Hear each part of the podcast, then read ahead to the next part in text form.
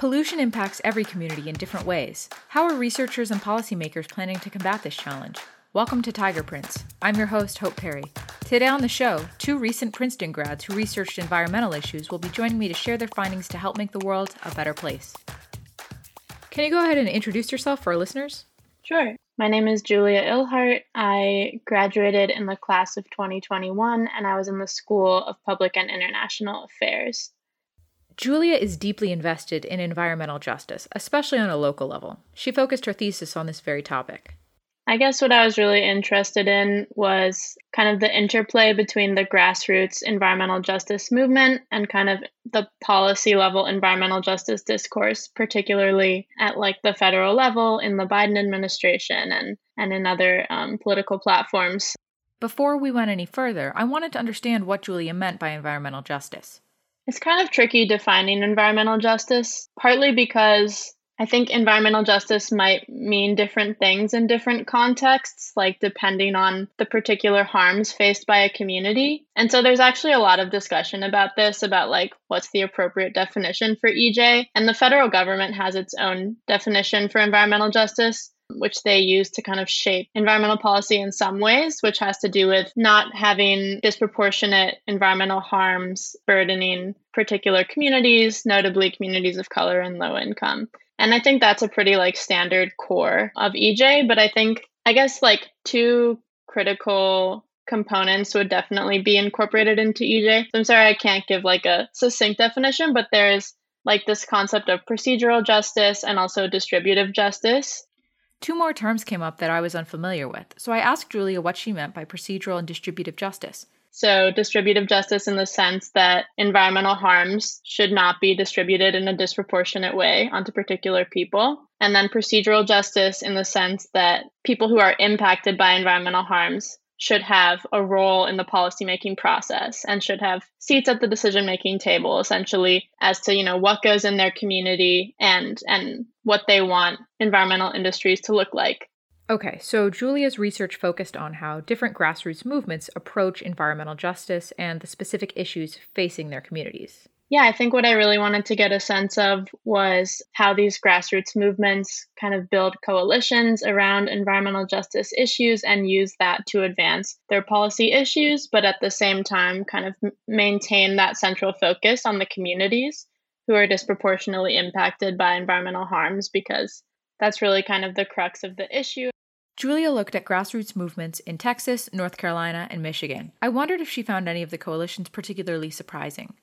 Well, there, I mean, they all had like interesting coalitions. I think there was a really successful coalition that's developed in Houston, or there's a few actually, but one of them is the One Breath Partnership. And it kind of brings together, most critically, environmental justice groups and traditional big green groups, environmental groups, which kind of sometimes have discord in terms of like the solutions that they would advocate for. But this coalition was particularly successful, I think, in pulling leadership from the community and really maintaining a focus on that community component because sometimes you'll get the sort of like better resourced, better financed groups coming in, wanting to take leadership or wanting to use grant money and then kind of just move on. But One Breath Partnership has really like had this long-term investment in the community and I think has also done a really good job of not only getting community members involved and active on these issues but also raising their platform in terms of media coverage. So yeah, I mean like in Houston there were several big chemical fires in the summer of 2019 I believe it was. And I think that the the EJ coalitions were kind of like well established and poised to really make it clear how those constituted EJ disasters because those industries were like disproportionately in low income and communities of color. And like these disasters, you probably could have anticipated because there are like so many industries along this ship channel where these communities are.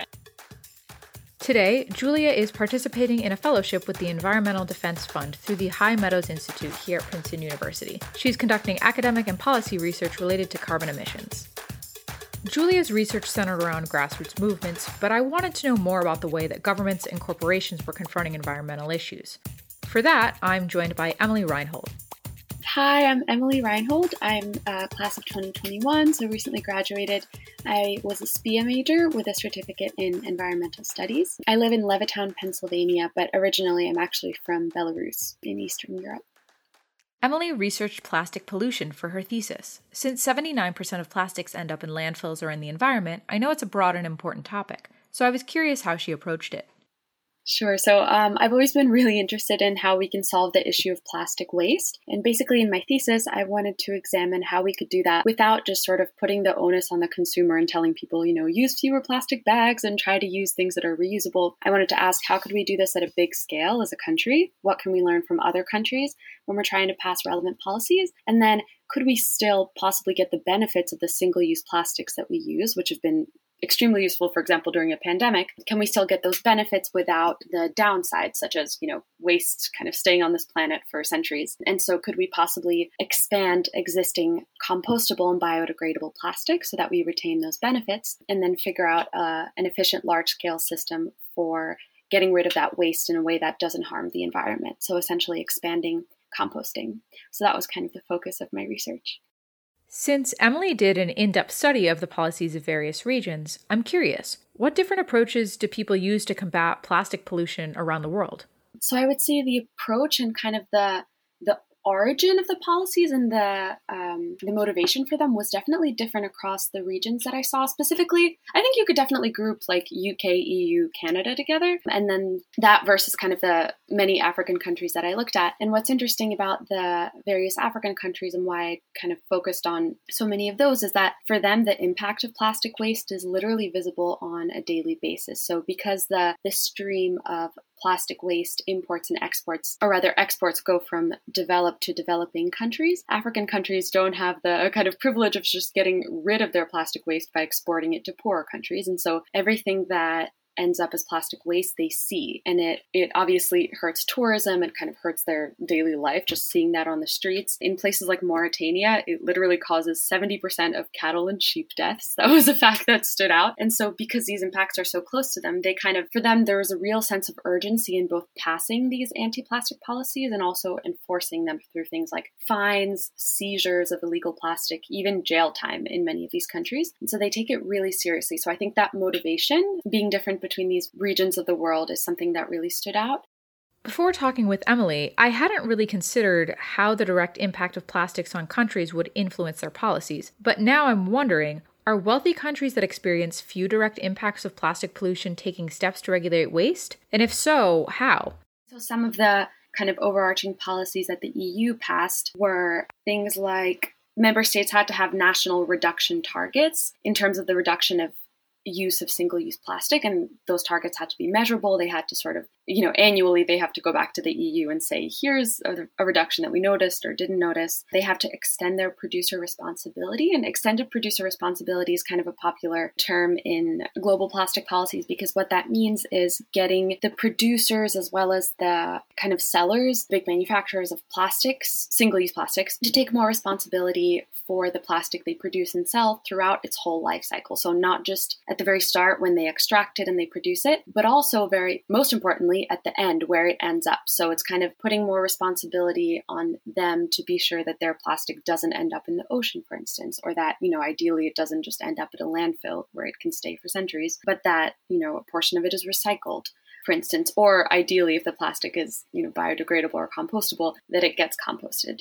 So that was one of the things that EU directive emphasized. And then another big part of the EU directive, especially one that I kind of argued the US should learn from is that, or maybe this wasn't part of the directive, but in January 2021, the EU banned the export of hazardous and hard to recycle plastics to non OECD countries, so basically to developing countries, which is where the US exports the vast majority of its own plastic waste. One of the key parts of Emily's thesis is a concept called the circular economy. I want to understand what that means in the context of plastic pollution. So, Emily, does it involve putting more responsibility on plastic producers, or is it something else entirely?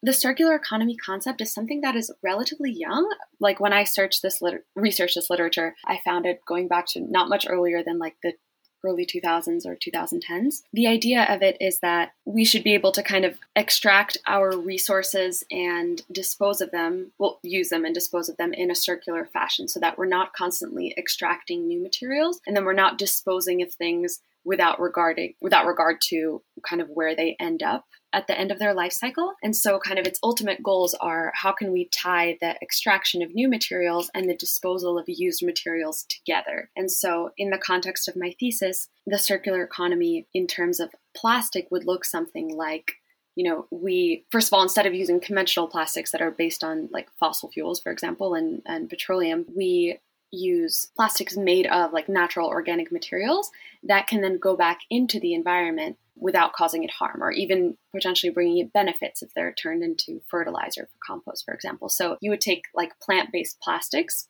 Plenty of which different labs and firms have found. And then, so that's coming out of kind of existing materials we have in the world. And then, after you're done using it, you basically put it back into the earth, and then it can be more or less a circular process. That's kind of the, the goal that I see for what I refer to as alternative plastics. After graduating from SPIA, Emily received a fellowship at the Environmental Defense Fund through the High Meadows Institute here at Princeton University. There, she's working on a project that focuses on finding ways for businesses and corporations to improve the sustainability of their supply chains. After my conversations, it's even more clear to me how global these problems are. I feel optimistic, though, that there are still ways that we can make meaningful change as individuals. Here's what our guests had to say about how listeners can get involved. I think also it can be really interesting to look up, like in your own community, try to look up maps of where major polluters are located and how that overlays with demographics or how that overlays with historical redlining maps or zoning maps and just trying to get a sense of what that looks like in your town or in your state. What if we write to our, you know, state representatives just people who represent you at the state level, your state legislature, and say, you know, I notice that there's this bill being proposed that's currently in committee about having a small tax on plastic bags or about banning them or banning plastic straws or whatever it may be in your state and tell them I want you to support this, right? As as someone whom you represent, I care about this and I want you to support it and I would love for it to have your vote because the person representing you in your state might not even know that any of their any of the people they represent are actually interested in this. So that's one really good way to speak out. Thank you so much to our guests, Julia and Emily. Thanks. Thanks for joining my exploration into Julia and Emily's research. I hope you learned something new today. You've been listening to Tiger Prints, a podcast produced by the Princeton School of Public and International Affairs. This show is edited by me, Hope Perry, and produced by me with support from Rose Huber. Special thanks to other School of Public and International Affairs interns Jenna Thompson, Reese Williams, and Amon Khosru. The content you've just heard does not reflect the views of Princeton University or the School of Public and International Affairs. Be sure to check out our other podcasts at spia.princeton.edu slash podcasts. Thanks for listening, and see you next time.